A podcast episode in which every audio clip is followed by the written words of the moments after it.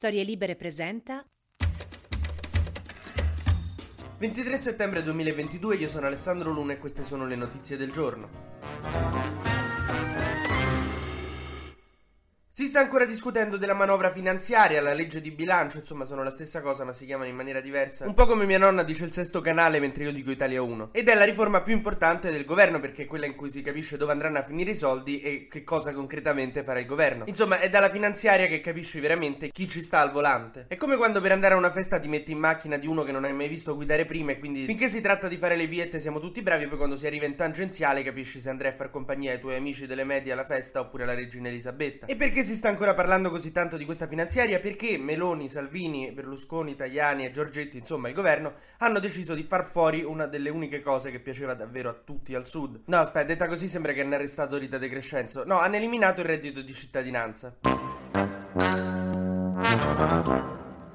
Per cui a Conte e a Letta non gli è parso vero, Dio, possiamo dire una cosa di sinistra, e quindi tutti a dire che bisogna difendere e fare le barricate per il reddito di cittadinanza, ma la cosa più divertente a mio avviso è la lotta alle piazze che hanno fatto e lo fanno ogni volta che ci sta una questione da portare avanti. Cioè praticamente hanno sta cosetta tra di loro, Letta e Conte, che vince chi prenota per primo la piazza. Appena la Melone ha fatto uscire che eliminava il reddito di cittadinanza, Letta ha fatto, boom, piazza il 17, ci stavamo noi primi, Tana. E quindi Conte Porello è rimasto un po' così, adesso non ha ancora detto quando farà la piazza per il reddito di cittadinanza, ma Letta l'ha battuto battuto sul tempo. L'altra volta sulla Piazza della Pace invece Conte l'aveva battuto sul tempo. Fanno sta gara alle piazze. Che io mi ricordo che all'asilo che quando si usciva per ricreazione si correva, chi arrivava per primo alle altalene eh, vinceva. Però eravamo all'asilo. E poi tra dieci anni ricordiamocelo di quando ci stava il governo che lasciava i migranti in mare, i poveri senza una lira e l'opposizione che giocava al lupo mangiafrutta.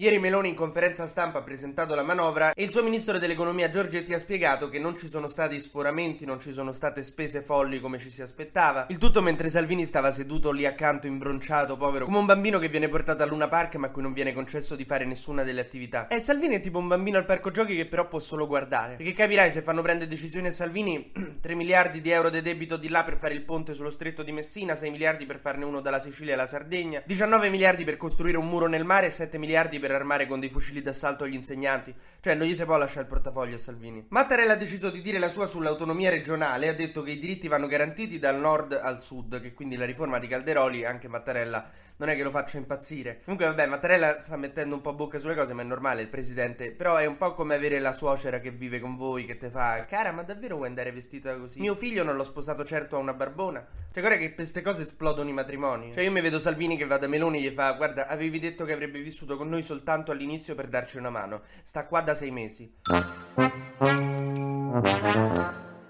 Nel frattempo, a breve, il sindaco di Roma Gualtieri dovrebbe presentare il bando per far partire i lavori per questo cavolo di termovalorizzatore, su cui si stanno dividendo sempre PD e 5 Stelle, perché il PD dice che va fatto, i 5 Stelle dicono che non va fatto. E su questa questione si sta spaccando il fronte anche dal punto di vista delle regionali, quindi si andrà alle regionali sia nel Lazio che nella Lombardia probabilmente divisi, che si è visto proprio alle elezioni quelle nazionali che va alla grande come strategia. Quindi probabilmente consegneranno alla destra sia la Lombardia, che già era della destra, che il Lazio, che invece era una roccaforte della sinistra.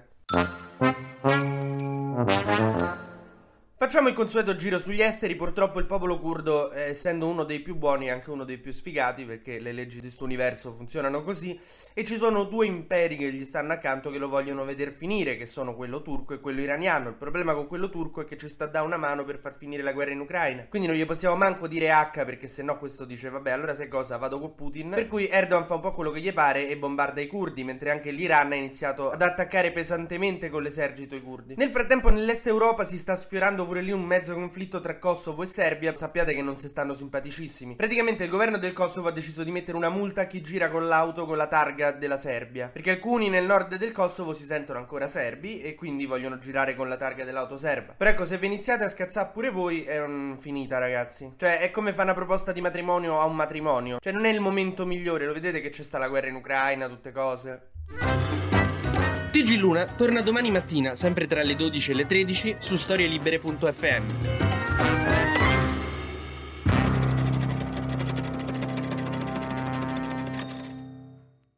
Una produzione storielibere.fm di Gianandrea Cerone e Rossana De Michele.